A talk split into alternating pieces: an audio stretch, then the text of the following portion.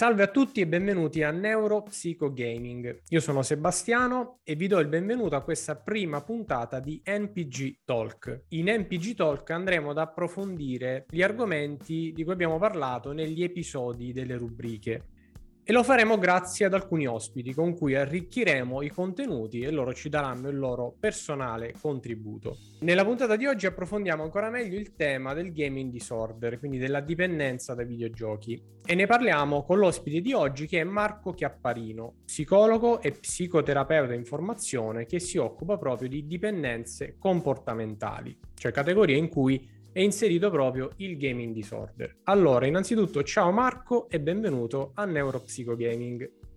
Ciao Sebastiano e grazie a te per l'invito. Eh, grazie a te, grazie a te invece, è un piacere. Allora Marco, innanzitutto se ci puoi dire tu di cosa ti occupi esattamente? Allora, come hai introdotto bene tu, eh, sostanzialmente mi occupo di psicologia e poi sto seguendo un percorso di specializzazione in psicoterapia a orientamento cognitivo. Eh, mi occupo in particolare nel privato di percorsi di sostegno psicologico, quindi per adulti ma anche per genitori, quindi sostegno alla genitorialità quando ci sono delle difficoltà con i propri figli e anche per adolescenti con eh, problematiche relativi relative a crisi e cambiamenti che, che, sono così comuni in queste fasi di vita. Ottimo, quindi sei rivolto molto diciamo alla, al minore, alla, sì, al, minore al bambino, all'adolescente. E mi, mi, ricordo che mi dicevi che tu collabori proprio con un ente che si occupa di dipendenze. Esatto, la, la mia specializzazione in psicoterapia la sto svolgendo proprio in un SERD, quindi un servizio dell'ASL,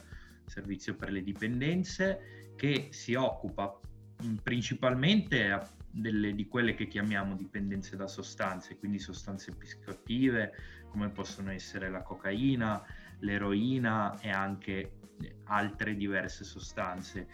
E poi in concomitanza con questo un'altra specializzazione è quella sul gioco d'azzardo problematico, che è una categoria diagnostica effettivamente è l'unica riconosciuta tra le dipendenze non da sostanze, quindi quelle da comportamenti, come dicevi. Sì. E poi ci sono tutte quelle che definiamo nuove dipendenze, come dipendenze da internet, quindi social, eh, quella che può essere la dipendenza da shopping compulsivo, per esempio, esercizio fisico.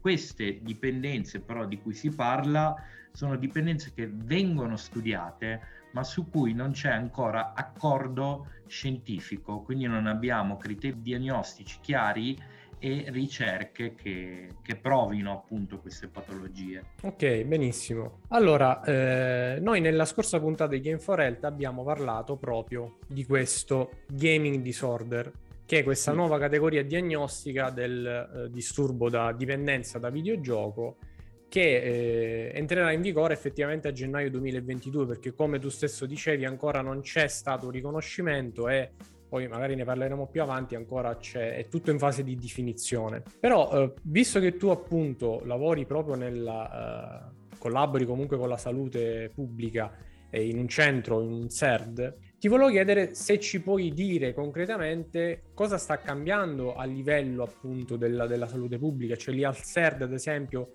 c'è qualche direttiva, c'è qualche linea guida che vi hanno dato rispetto a questo gaming disorder? Ah, intanto ti ringrazio per la domanda perché c'è un, una sorta di confusione appunto in merito a questo argomento. Eh, il nostro servizio tratta principalmente eh, pazienti adulti e quindi la problematica del gaming disorder è un po' distaccata dal...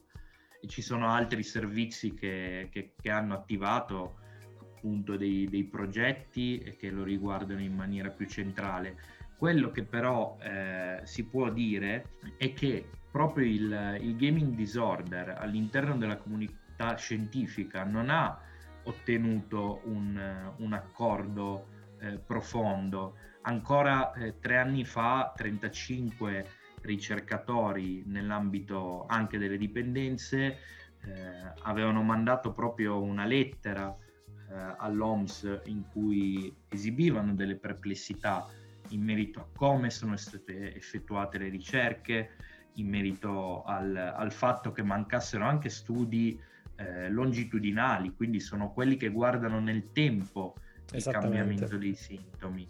Mm-hmm. Eh, quindi è questo il, il, momento a livello di comunità scientifica, che sicuramente ci sono delle problematiche relative all'utilizzo degli strumenti tecnologici, quindi non solo il gaming, perché poi la, eh, il dibattito riguarda anche quindi il fatto che sia una dipendenza da dispositivi tecnologici o è una dipendenza relativa solo a, quel, a quello strumento, quindi al videogioco. E questo è molto importante in clinica perché bisogna fare una differenziazione. Molte certo. volte eh, il paziente eh, arriva e non ha solo una problematica, una sofferenza, quindi è fondamentale fare quella che, che si chiama nell'ambito del, in ambito scientifico diagnosi differenziale, quindi capire bene cosa c'è effettivamente, qual è la problematica. Perfetto. Collegato a questo, ti volevo chiedere, eh, rispetto alle indicazioni che vi sono state date, a come è stato definito, se ci puoi dire come si può presentare eventualmente il gaming disorder, cioè se eventualmente c'è una dipendenza da videogiochi, quali segnali si possono presentare? Questo è un altro concetto importante da guardare perché ehm, in merito al come si può presentare bisogna poi effettivamente vedere innanzitutto il, le tempistiche. Questo cosa vuol dire? Che se un ragazzo, ma anche per carità, potrebbe essere una persona più grande, certo. si chiude e inizia a videogiocare o usare uno strumento tecnologico, ma lo fa per, eh, non lo so, una settimana, questo non vuol dire che ha una dipendenza da quello strumento, perché uno strumento per, per distinguere tra una dipendenza e, e, e magari un, una passione di, di, un periodo, no? Sì. È il fatto che questo comportamento occorre per un lungo tempo, addirittura nel, nelle categorie diagnostiche venivano eh, indicati 12 mesi no? per, per, avere una dipendenza nonostante la categoria sia in discussione, si diceva comunque tu questo comportamento lo devi avere per un anno, oppure può anche eh, essere un, un periodo di tempo più breve, però comunque i sintomi devono essere davvero marcati. Quindi anche qui ci vuole molta attenzione e limitare gli allarmismi. Questa è la prima indicazione. Sì. Poi eh, un altro, eh, se vogliamo chiamarlo, eh, non campanello d'allarme, però un, un'indicazione importante è che le altre attività della vita del ragazzo vengano messe un po' in secondo piano. Quindi se eh, per via di questi comportamenti io inizio ad avere degli insuccessi scolastici, smetto di fare i compiti, non esco più con i miei amici, cioè deve esserci veramente una ripercussione su tante aree eh, della vita del ragazzo per, per, iniziare a parlare di una problematica. Poi da qui a fare una diagnosi, come dicevo, ce ne passa perché non sappiamo neanche se, se sia corretto fare diagnosi in questo caso. Quindi. E rispetto ai sintomi, noi abbiamo parlato in puntata eh, anche di questa cosa che accennavi tu sul fatto della, della tempistica, quindi del fatto che deve essere una cosa continuativa e eh, l'elemento essenziale da osservare è che ci deve essere questa pervasività, cioè il videogioco deve diventare proprio l'unica attività a cui eh, soprattutto il minore si rivolge e che sembra invadere le altre cose. Però eh, a livello di sintomi eh, sono stati indicati dei sintomi anche psicologici, soprattutto di natura emotiva, sì, sì, assolutamente. E questo è, è, un po' quello che dicevamo adesso, e anche un po' accennando al, alla tematica. Se io mi metto davanti a un dispositivo tecnologico e nonostante ci passo eh, de- un tempo rilevante, questa cosa mi porta benessere, mi porta comunque a tenermi in contatto con le persone importanti, quindi i miei amici, per, per essere proprio andare sul semplice. Quindi è un'attività di gioco online, ma che comporta un contatto sociale. Mm, qui eh, cioè non c'è neanche una sintoma- sintomatologia, no? Io sono felice di, di fare quell'attività, quindi un possibile eh, indicatore che ci, ci può dare un, un'idea è il fatto che appunto si, si, accompagnino sentimenti di tristezza o comunque il fatto di non voler più uscire di casa, avere un'ansia rispetto a, ad andare in situazioni sociali che prima, eh, anche questo è un aspetto importante, cioè deve esserci un cambiamento perché se una persona eh, di suo è introversa sì. e gli piace passare il tempo in casa e qui apro un altro aspetto su cui poi magari ne parleremo, eh, è come dire io sono appassionato di, di lettura e passo sei ore davanti eh, a leggere davanti a questi libri e allora non ho una dipendenza da libri, no? Però qual è il... Qual è il limite? Qual è il limite esatto. che ci per- consente di dire, di capire se c'è un, un problema oppure no? Eh, no, mi hai dato uno spunto interessante ed effettivamente proprio eh, noi di Neuropsychogaming abbiamo questa convinzione, cioè che eh, il videogioco abbia anche degli effetti positivi e quindi eh, molto spesso nell'opinione comune, soprattutto di chi no, i videogiochi non li conosce, eh, c'è questo, questo, problema di vedere solo l'aspetto di negatività. Invece il videogioco ha tantissimi potenziali effetti benefici anche sulla salute, sulla salute mentale, ci sono tanti studi, ci sono tanti tentativi di comunque di di provare a, a, utilizzarlo anche perché? Perché è uno strumento che poi arriva tantissimo, soprattutto ai giovani, e quindi li coinvolge eh, e quindi diventa in questo caso una risorsa più che, più che un rischio, più che una problematica. Rispetto invece alla, a quello che può succedere ai genitori, agli insegnanti eh, o comunque a chi si occupa di un minore che può essere magari più esposto a questo problema. E io ho accennato una cosa eh, in una delle prime puntate, cioè che eh, molto spesso eh, chi si occupa di un minore tende a voler risolvere il problema, magari in maniera drastica. Questo secondo me deriva eh, semplicemente al fatto che non si conosce, diciamo, molto bene questa, questa, componente, questa attività a livello di esperienza e quindi si vuole instaurare, diciamo, eh, la, la, normale tradizionale vita che magari il genitore ha provato e quindi eh, si fanno delle scelte. Eh, ad esempio, a me la cosa che ho sentito dire spesso è quella proprio di eliminare fisicamente il videogioco, cioè staccando la console, prendendola, insomma, e, e nascondendola. E quindi io chiedo a te che sei proprio una, una, persona comunque esperta che lavora in questo campo, se una scelta del genere è una scelta buona oppure è una scelta problematica. Allora, eh, bisogna sicuramente vedere eh, caso per caso e capire eh, cosa ci sta sotto a quel, e anche la gravità della situazione, ovviamente. Certo, Però certo. io mi sento di dirti che in linea di massima eh, prendere la console e staccarla non mi sembra mai una buona idea. Ma questo perché? Perché, come dicevi te, molte volte questo atteggiamento viene fuori perché per primo il genitore non sa cosa sta facendo Esattamente. con la console.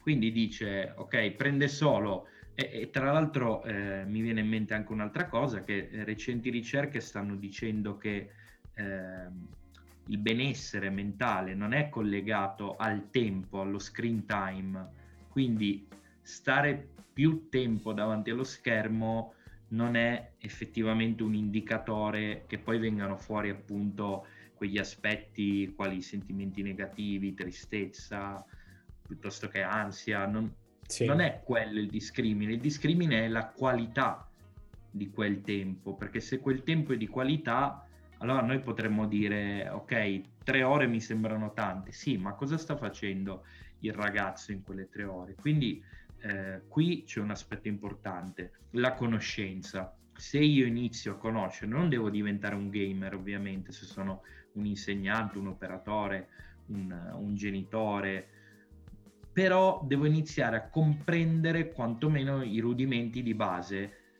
del, della console, dei giochi a cui gioca il ragazzo, perché poi l'errore tante volte che viene fatto è, ok, i videogiochi, i videogiochi è come dire i film. Eh, non... Sono una categoria immensa, quindi bisogna, no. bisogna specificare esattamente. Ti aggiungo proprio solo una cosa, se noi pensiamo a un, un extra game, no? i giochi in cui si fa anche attività fisica. Non posso paragonare un extra game a uno sparatutto. E primo perché, anzi, anche gli sparatutto hanno tantissimi lati positivi, certo. però ovviamente non, non sono due esperienze di intrattenimento paragonabili e quindi per questo bisogna iniziare un po' ad avere quei rudimenti, a capire effettivamente cosa succede online, così da dire ok, questa cosa qua forse non va tanto bene, quest'altra invece mi sembra che possa essere anche educativa volendo. E quindi diciamo tu ti concentri molto in questa cosa che hai detto sul genitore piuttosto che sul bambino, comunque sul ragazzo eventualmente. A- all'inizio, ad esempio, tu uh, parlavi del fatto che facevi delle eh, consulenze genitoriali, quindi effettivamente in questo caso si tratta di aiutare il genitore, come dicevi, a comprendere bene il, il mondo videoludico e aggiungo questa cosa perché io ti ho conosciuto, eh, diciamo, nell'ambito del tuo lavoro, so che hai un approccio che io abbraccio totalmente, su cui sono totalmente d'accordo, che è un abbraccio in cui il minore partecipa attivamente all'esperienza di comprensione, cioè eh, fate degli incontri eh, sia con i genitori che con i bambini. Ci, ci, puoi spiegare questa cosa? Sì, guarda, ti faccio un esempio che mi viene proprio in mente dal, da, da, alcune delle esperienze di, con, con, il progetto degli EduGamer che abbiamo fatto. In quel caso lì per esempio, mi ricordo questi due fratellini, eh, la madre aveva chiesto una consulenza al servizio perché era un po' preoccupata, eravamo nei periodi, era il 2020, quindi lockdown e quant'altro, sì. in cui il tempo di utilizzo era aumentato. Eh, come dicevi te, al ragazzo c'è poco da spiegare, nel senso che loro sono espertissimi del videogioco si sanno muovere alla grande sì. e al massimo bisogna avere quella funzione proprio educativa ma di guida di dire eh, attento questa cosa qua è pericolosa eh, questa chat che stai utilizzando può non essere adeguata mm, ci sono dei personaggi che utilizzano dei linguaggi magari un po' così e questa è una parte quindi noi diciamo al ragazzo va benissimo che ti muovi online, stai attento a questi determinati aspetti. Con i genitori c'è uno spazio enorme veramente di, di lavoro, perché poi quando loro, in questo caso erano due ragazzi che, che giocavano a Minecraft, quando la mamma ha iniziato a capire un po' i rudimenti, siamo riusciti anche a portarla a combattere contro un drago, quindi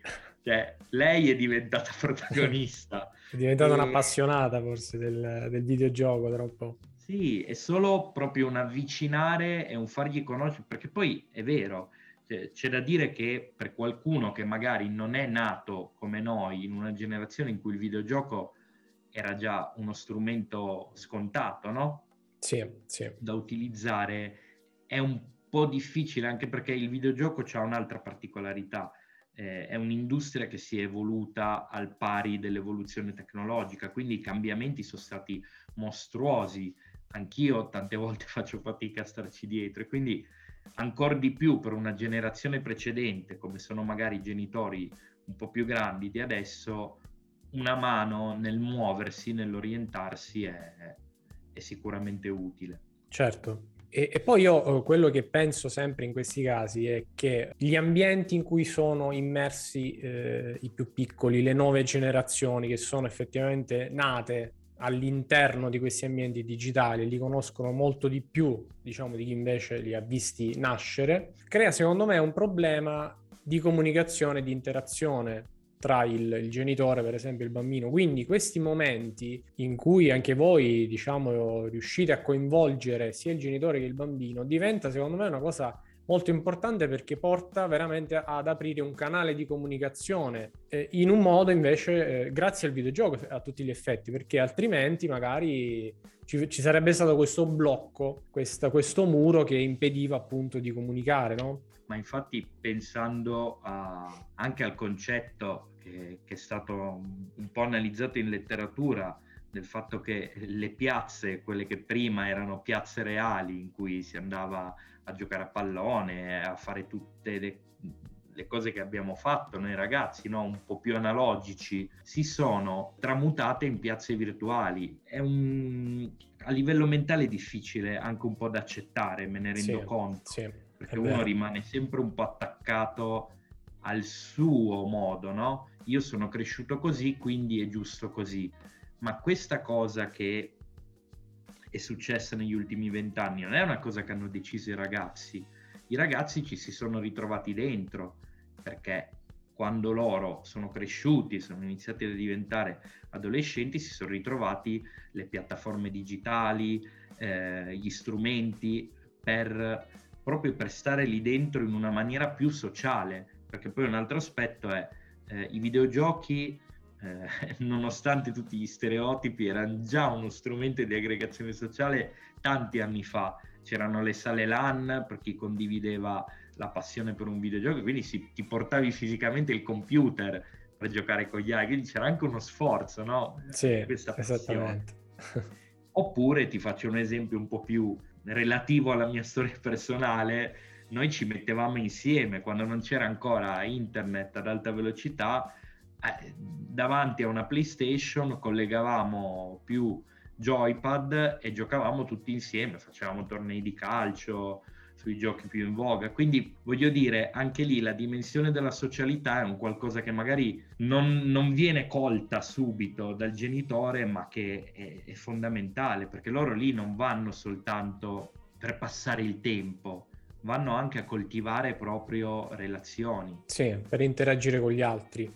E soprattutto durante quest'ultimo periodo che purtroppo ci ha distanziato, i videogiochi sono diventati una risorsa inaspettata perché avevi la possibilità comunque di, di, interagire con gli altri. Io poi ne parleremo comunque su Neuropsicogaming. Io eh, ci sono stati eventi sociali come matrimoni addirittura cerebrati all'interno di alcuni videogiochi, quindi è stata, è stata una risorsa veramente. Mi hai eh, veramente mi ha fatto piacere che tu hai parlato di, ehm, dei tuoi ricordi infantili di quando si giocava in gruppo perché anch'io diciamo quelli della nostra generazione hanno iniziato forse così il loro approccio con i videogiochi, quindi magari conoscendo, non so, andando a usare la console da, da un amico, da un parente, quindi si facevano le partite di gruppo. E allora, eh, collegandomi a questo, ti vorrei dire, perché io eh, ho scoperto quando ci siamo conosciuti che tu sei un videogiocatore come me, e quindi se ci vuoi parlare di questa tua passione, quando è nata, se hai qualche titolo importante di cui ci vuoi parlare. Sì, eh,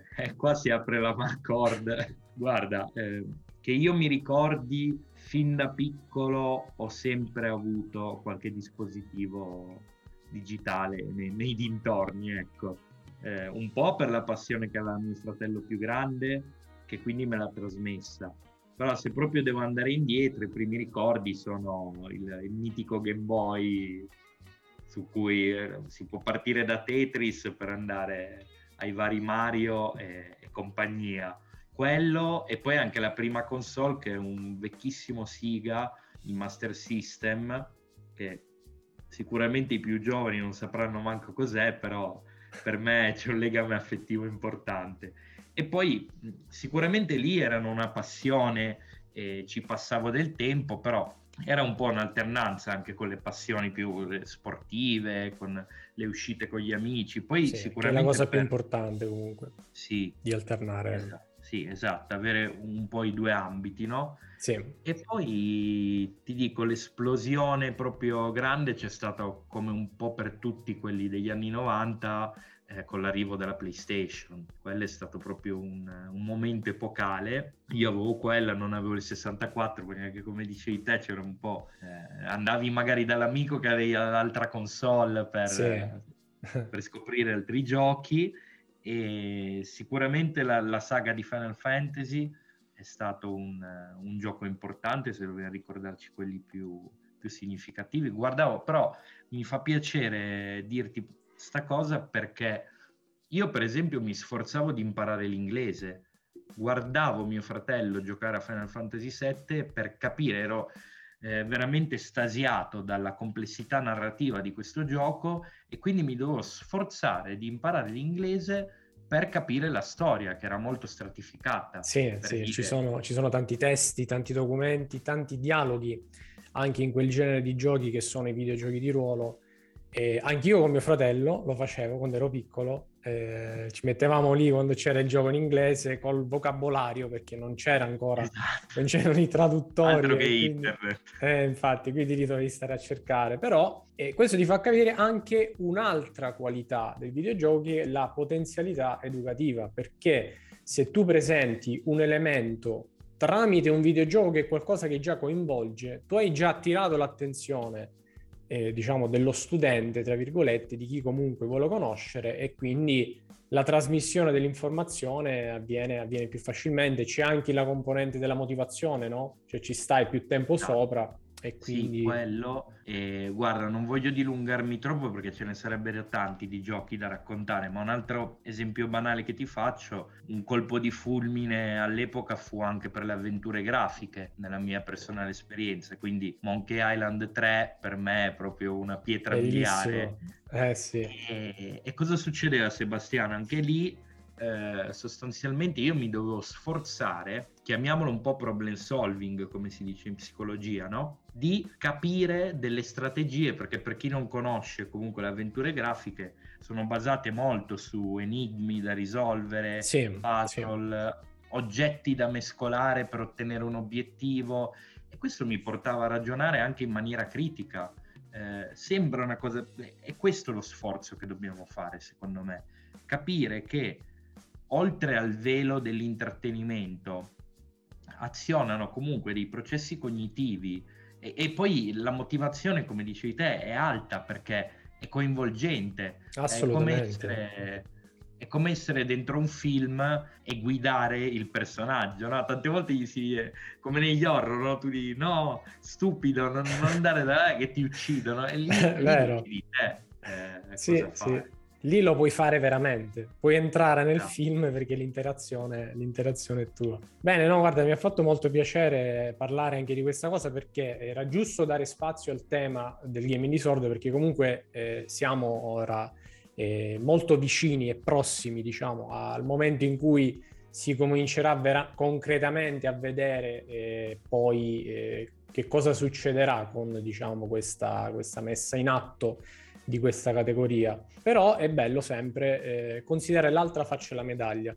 Eh, sì, volevo aggiungere solo una cosa che proprio in questo periodo c'è un grossissimo dibattito perché pare che comunque ci siano state anche pressioni da parte di alcune persone per inserire il gaming disorder tra, tra, le patologie. Come dicevo, tanti ricercatori si erano opposti già tre anni fa al, all'inclusione della categoria diagnostica. Quindi è vero che probabilmente dovrebbe entrare in vigore nel 2022 se non cambia niente, sì. però attenzione perché n- non possiamo sapere cosa succederà. Ah, tu, pensi, tu pensi ci potrebbe essere un colpo di coda, diciamo? E... Guarda, facciamo solo un, un, passo indietro al 2020, la stessa OMS con uh, Play Apart Together aveva detto durante il lockdown giocate ai videogiochi. Bravissimo, bravissimo. E, e questo, guarda, non va preso come un oddio, sono impazziti, perché sicuramente ci possono essere delle situazioni in cui lo strumento tecnologico porta a una chiusura, a un passarci tanto tempo eh, sopra e, e quindi all'isolarsi un po'.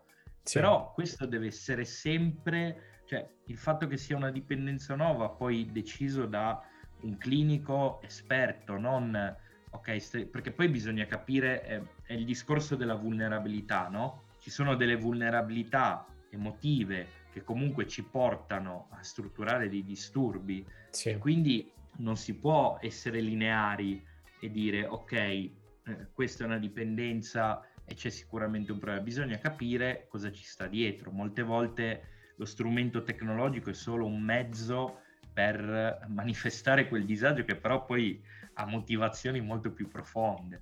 Ed è esattamente il discorso che facevamo prima, cioè in questo caso che hai inquadrato bene tu, se tu togli quell'elemento, allora innanzitutto puoi rischiare di togliere un elemento che invece è eh, positivo e quindi aiuta, sostiene tra l'altro il, la persona, ma poi c'è il problema che se uno pensa di risolvere il disagio che la persona sta vivendo con, questa, con questo modo, con questo, diciamo, con questo comportamento di togliere quello strumento, e può essere un errore perché il disagio rimane e non viene essere eh, aiutata questa persona. Quindi c'è anche il rischio, visto che tu prima hai accennato al concetto di diagnosi differenziale, di comorbidità anche, cioè il fatto che magari ci possono essere più cose insieme, c'è il rischio quasi che una persona che quindi ha dimostrato una sensibilità a essere dipendente potenzialmente da alcune cose possa rivolgersi a qualcos'altro che magari è anche più pesante, può essere un altro comportamento o può essere una sostanza. Non so se sei d'accordo con questa, con questa visione. Sì, assolutamente, guarda, concordo su tutta la linea perché, eh, come dicevo prima, eh, se tu eh, togli quell'elemento, quell'elemento in realtà è probabilmente le, proprio lo strumento che sta tenendo in piedi, in piedi la persona nonostante il disagio. Quindi più che prendere quella cosa lì e togliergliela, che può eh, aumentare addirittura il malessere, perché questa cosa qui mi faceva stare, non lo so se bene, però comunque mi faceva, tra virgolette, andare avanti, no? nonostante il disagio. Se io la tolgo, sicuramente non è una soluzione. Se io cerco di comprendere e magari iniziare a negoziare i comportamenti che ha eh, il ragazzo con, o la ragazza con, quel, con quello strumento, allora posso comprendere e soprattutto, come dicevi te, aprire un canale, aprire un canale e capire veramente cosa, come passa il tempo lì, perché come ci sono delle, delle situazioni che portano a un isolamento, magari magari invece quello è l'unico sfogo, soprattutto in un periodo come quello che abbiamo vissuto in cui non era neanche possibile uscire di casa, quindi come faccio a dirti non stare lì, non, non posso uscire? Assolutamente.